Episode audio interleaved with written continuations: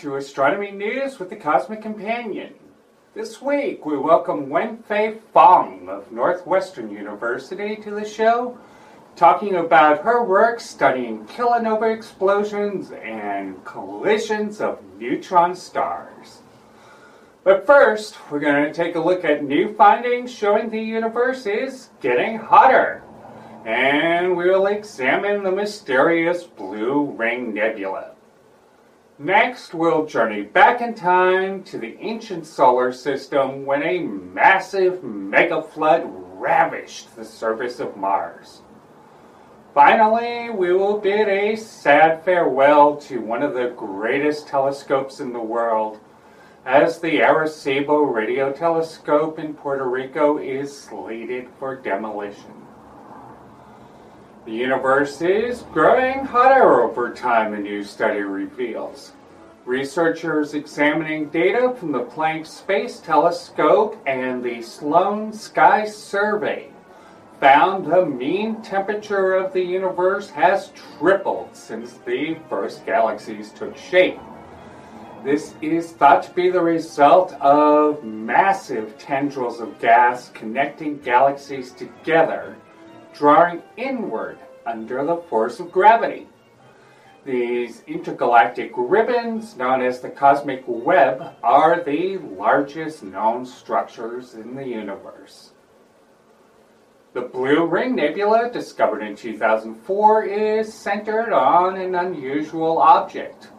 Although the star at its center seemed nondescript, a new study shows this body was born from a titanic collision.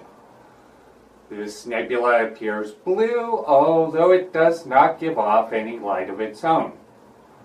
Astronomers believe a pair of stars collided thousands of years ago, and the central body that is left is still settling down from its creation in its mammoth collision.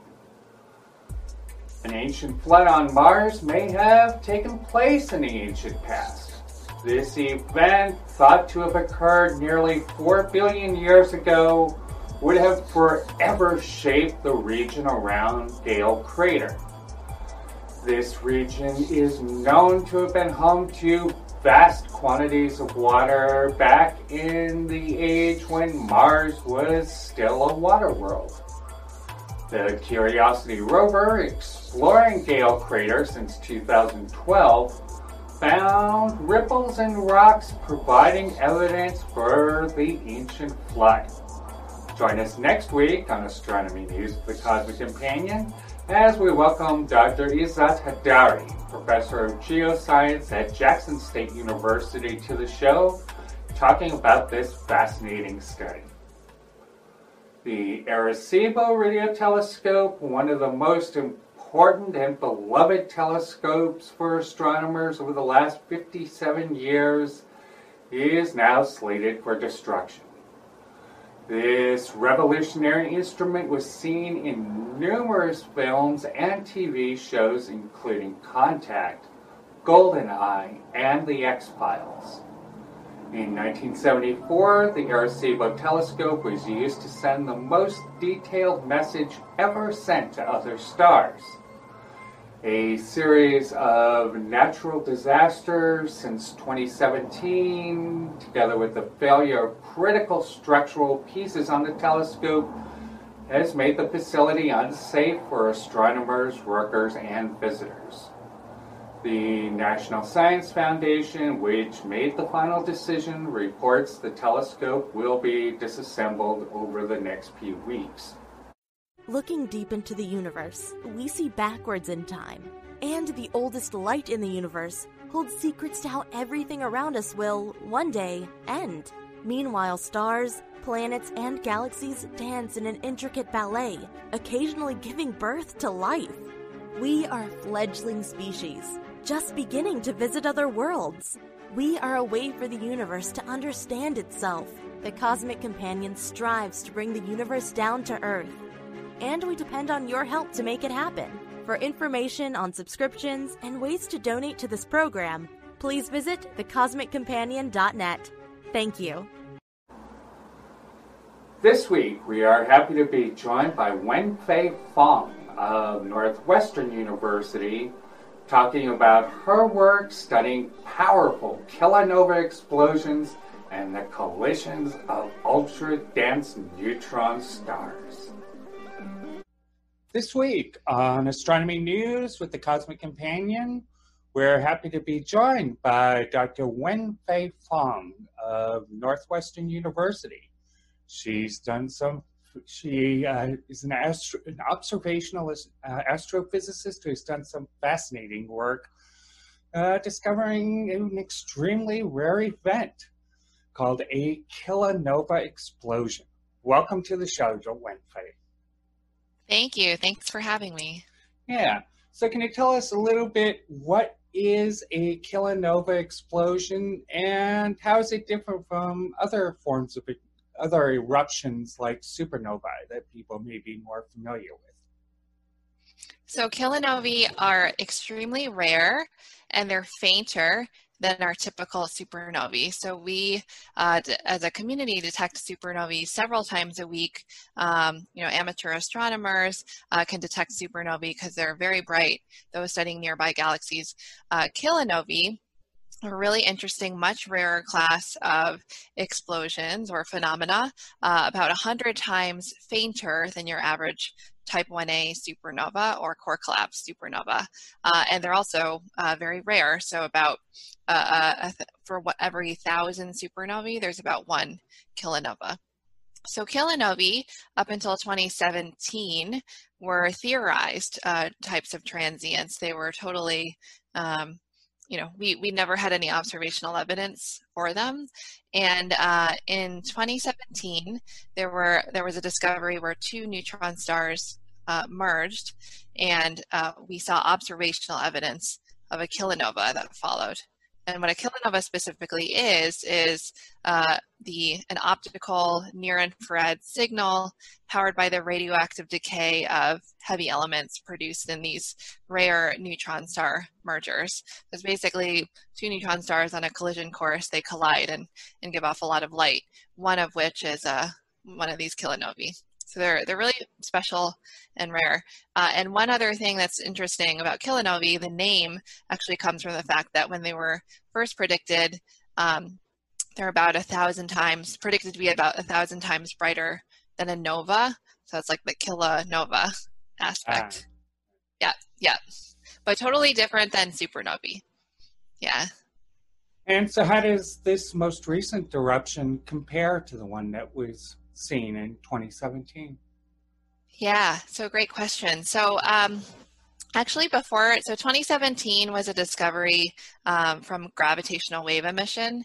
And so that was actually um, a totally different type of way that we uh, discover these neutron star mergers. And uh, uh, gravitational wave facilities like LIGO and Virgo give us an opportunity to, uh, to see these um, gravitational, these neutron star mergers and the following kilonovae in gravitational waves and then optical and infrared light later on. Um, but for many decades, we've actually been studying these neutron star mergers in a totally different uh, view. So we've been studying them by uh, what are called gamma ray bursts. So just backing up a little bit, um, gamma ray bursts were detected first in the 1960s, uh, and then a series of gamma ray satellites have been launched uh, since. In 2004, NASA's SWIFT satellite was launched, and it detects these really high energy bursts of light called gamma ray bursts. Um, and we think these gamma ray bursts come from neutron star mergers. So every time we see one of these gamma ray bursts, um, uh, uh, we think a neutron star merger happened.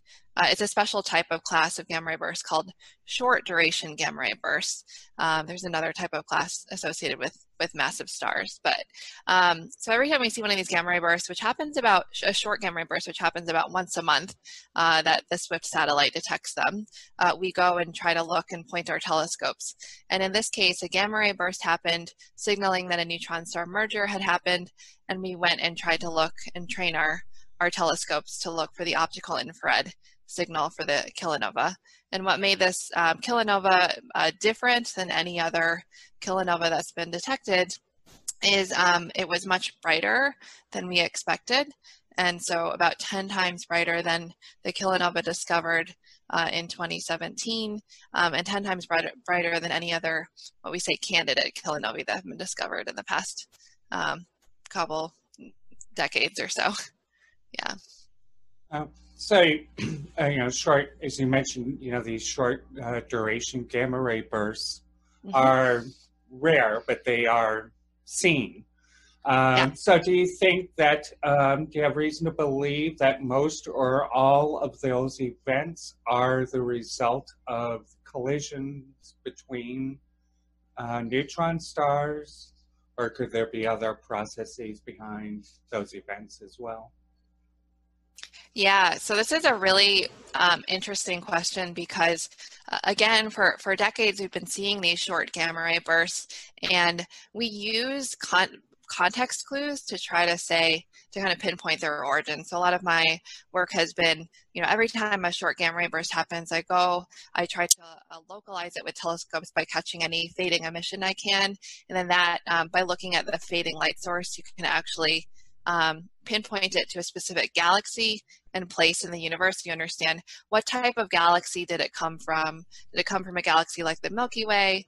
Did it come from a more uh, quiescent galaxy? Did it come from like a super starburst galaxy? So that um, we, we kind of use all these con, and then where do they occur within their galaxies? So uh, and how often do they occur? So we use all these context clues to try to um, cross off viable progenitors until they're just like one viable um, origin left.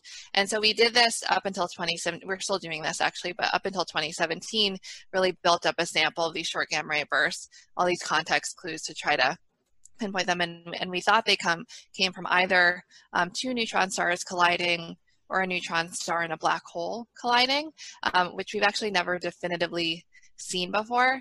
Uh, but, but that would be really cool to actually see like a neutron star black hole uh, merger and, uh, and a, a, gamma ray burst after. Um, so I guess the short answer to your question is yes, we we think most of them come from neutron star mergers based on all these context clues, and the, the uh, we have one definitive discovery in 2017 where definitely a, a, neutron star merger happened and a gamma ray burst at the same time and a kilonova and everything else. Um, uh, so we have that one data point, and so we think most of them come from neutron star mergers, but uh, there could be other progenitors that might contribute a little bit, and potentially neutron star black hole mergers. So fabulous. And so, um, as I understand it, uh, the current under uh, the current belief is that uh, during the end product of most of these neutron star mergers are black holes. Mm-hmm. And um, but this one did something a little different. Can you tell us what happened? Yeah, and so this, uh, so this was a short gamma ray burst detected by the NASA Swift satellite uh, back in late May, so May 22nd. So the event is 2005 22A. So it was uh, 2020 05 is May 22nd. Um, and then the first one on that was A. So that's um, May 22nd was detected. And um, you're right that most neutron star mergers, we probably think they they um, maybe temporarily form a you know hypermassive neutron star, but it's thought that under its own gravitational collapse will collapse to a black hole, and you don't really ever see um, uh, see anything else from from that black hole specifically. Um, but we think that this one, um, because the emission that we saw and that uh, we we initiated Hubble Space Telescope observations, um, and we think that the emission that we saw was from um, the, the uh, hypermassive neutron star that survived um, and acquired very large magnetic fields, um, and then that spin down energy from the magnetic field um, got deposited into the environment and basically caused the kilonova to grow even brighter. So we think that the um, two neutron stars probably created a, uh, a hypermassive neutron star, or what we call a magnetar. You're listening to Astronomy News with the Cosmic Companion, a podcast focused on making science accessible to everyone, including weekly interviews with groundbreaking scientists. We depend on support from fans like you, helping us bring science news and education directly to listeners around the globe. visit us at thecosmiccompanion.net forward slash support for information on subscriptions and other ways you can help support this program. Subscriptions start at just 99 cents a month. Show your love of astronomy and space exploration by visiting thecosmiccompanion.net forward slash support today.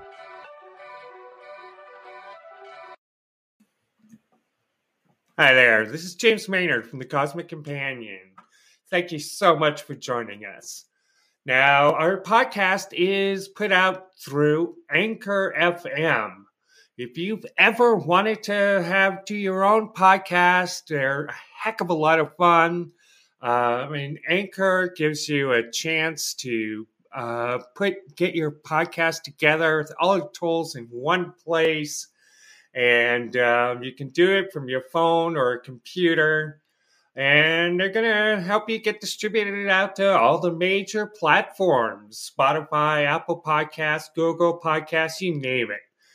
And so, best of all, Anchor's all free. How cool, huh?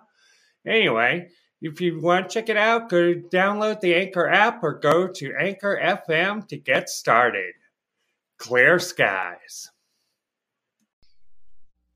So, what is a magnetar and what is so unusual about these bodies? So magnetars are kind of scary objects. They're thought to be um, well, they're neutron. They're a special type of neutron star that have extremely high magnetic fields, extremely powerful magnetic fields. So many, many orders of magnitude higher than our Earth or Sun's magnetic field. You know, a, a lot of astronomical bodies have an inherent magnetic field, um, but these are expected to be um, extremely dense objects already that have extremely powerful magnetic fields. Um, and it's thought that during the merger process, when you have two neutron stars and they form this kind of uh, hypermassive or a larger neutron star, um, in that merger process, they can um, there can be instabilities that rise during the merger or uh, what we call a dynamo that's driven that basically amplifies a seed magnetic field to become really large.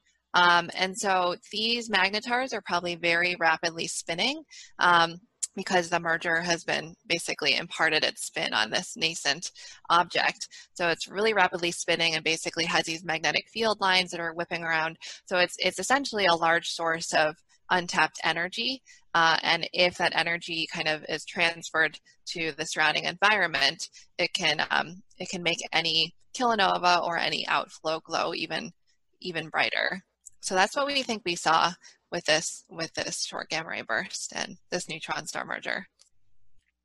And so, why did this particular star um, collapse into a magnetar rather than a black hole?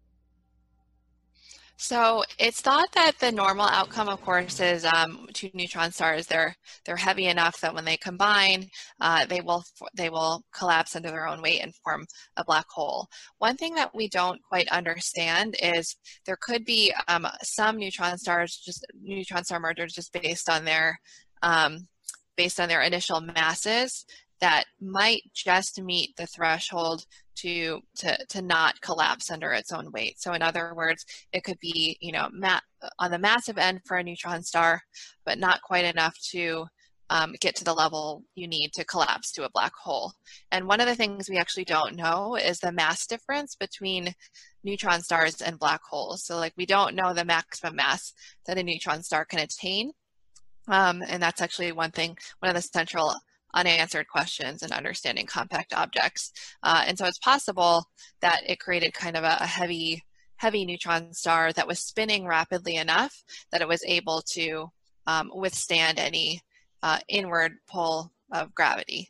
Uh, but we don't expect it to be a really common outcome. But when um, when it does happen, we should see uh, remnants of the surviving magnetar, so in the form of extra energy, uh, because normally when you if you collapse to a black hole, all of that energy goes in to the collapse, and you never see never see it. Um, whereas if a magnetar survives, you could see you know these extra energy deposited, uh, like we saw for for this short gamma ray burst. Uh, and as the name suggests, they um, these bodies have a tremendous magnetic field associated with them. Mm-hmm. What drives it?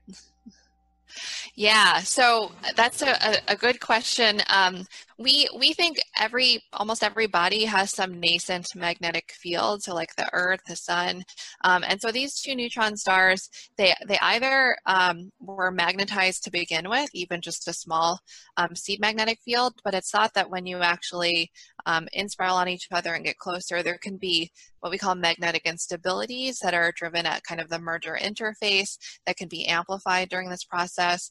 It's thought that if you have some small scale what we call turbulence that can drive um, what we call a dynamo effect that can really amplify the magnetic field to magnetar level proportions. Um, one thing is that we do actually have um, a population of magnetars in our own galaxy. So we do know that magnetars do exist. Uh, we don't exactly know um, and, and, we think actually most of the magnetars in our own galaxy were created um, from the core collapse of massive stars, uh, but we think maybe some small fraction could have been created in these, these mergers. Um, but yeah, that's essentially what drives the magnetic field uh, that we think at least. And you talked a little bit about um, how many heavy elements, including gold and uranium, are produced during these events. Um, how does the production of those elements uh, during kilonova ex- explosions compare to production from other means, and how is that how is that driven? Yeah, so we think, so we don't have any evidence necessarily that um, specific heavy elements were produced in this merger. Um, but back in 2017, when we were able to get a spectrum of that particular kilonova, uh, we were able to uh, say that at least, um, you know, fit models to the data and say that probably heavy elements were produced. Um, so one thing that's uh, really interesting is that, you know, even growing up in my own astronomy classes, I was taught that core collapse supernovae, so the collapse of very massive stars, um, as well as type 1a supernovae, basically create all of the elements um, iron and above, so heavier than iron. But um, we now think that kilonovae, um, they, they are rarer than supernovae, but they probably per event create more heavy elements. So it's kind of a, well, we're not exactly sure, especially at the very heaviest elements, um, if kilonovae, neutron star mergers, or supernovae are dominant. Um, we think that, that kilonovae probably are, but I think future observations will help us understand um, how much they contribute to the heavy element budget. Um, and then for the lighter elements, those are created basically inside stars. Uh, so there's not too many explode other types of explosions other than supernovae that we think contribute a lot to the heavy element budget. And so, can you tell us a little bit about um, what future studies you'd like to see, as well as ones you might even want to undertake yourself to learn more about GRB 2005, 22A, as well as other uh, kilonovae? Yeah. So I I think what what's really cool potentially about this discovery is um, it, it tells us that it's possible that two neutron stars can form a, a totally different new type of rare object, a magnetar. Uh, we haven't confirmed this yet, so this is just one of the scenarios uh, that we like the best to explain this um, this very bright event. Um, but future observations could be undertaken to try to confirm this scenario. So for instance, um, we think that if the magnetar uh, deposits energy into the surrounding kilonova material, that can basically accelerate it. It looks um, bright in the infrared, which we saw infrared light, but also we think at later times maybe it will shine in radio light. Um, huh. So basically taking um, radio observatories like the Very Large Array, which um, was the site where Contact, Jodie Foster's movie was um, was filmed. So. Yes, and so we actually trained um, the Very Large Array on um, early observations of this this particular gamma ray burst. So we think at later times it could also reappear in the radio band. So that would be uh, pretty much confirmation that a, a magnetar was formed. So that's really exciting. Um, and then I think it just motivates us to, you know, every time a short gamma ray burst happens, to undertake these types of observations. Um, and other types of explosions are thought to produce magnetars in some form or another. It's always a kind of a rare scenario, but you know, supernovae, we think the new field of fast radio bursts might be connected to magnetars. And so it's kind of neat that all these different types, seemingly different types of explosions might be, um, you know, have some underlying connection to these highly magnetized objects called magnetars. That's great. Well, thank you so much for being on the show. It was great talking yes. with you. Yes, thank you so much. And that was, now is Dr. Wen-fai Fong from Northwestern University. Next week on Astronomy News with the Cosmic Companion, we'll be joined by Dr. Ezat Heydari, professor of geoscience at Jackson State University. We'll discuss his work showing evidence for a possible mega flood on Mars in the ancient solar system. Join us each week on Astronomy News with the Cosmic Companion as we bring space and astronomy news together with groundbreaking scientists directly to listeners and viewers around the globe. We depend on support from viewers just like you. To help support this program with a one time donation or a paid subscription starting at just 99 cents a month, please visit thecosmiccompanion.net forward slash support. Remember, it makes a great gift this year. Please stay safe, stay healthy, and keep your wonder alive. If you enjoyed this episode of Astronomy News with the Cosmic Companion, Please download and share the episode on YouTube, Facebook video, or on any major podcast provider. For more details on space and astronomy news, please visit thecosmiccompanion.com or thecosmiccompanion.net.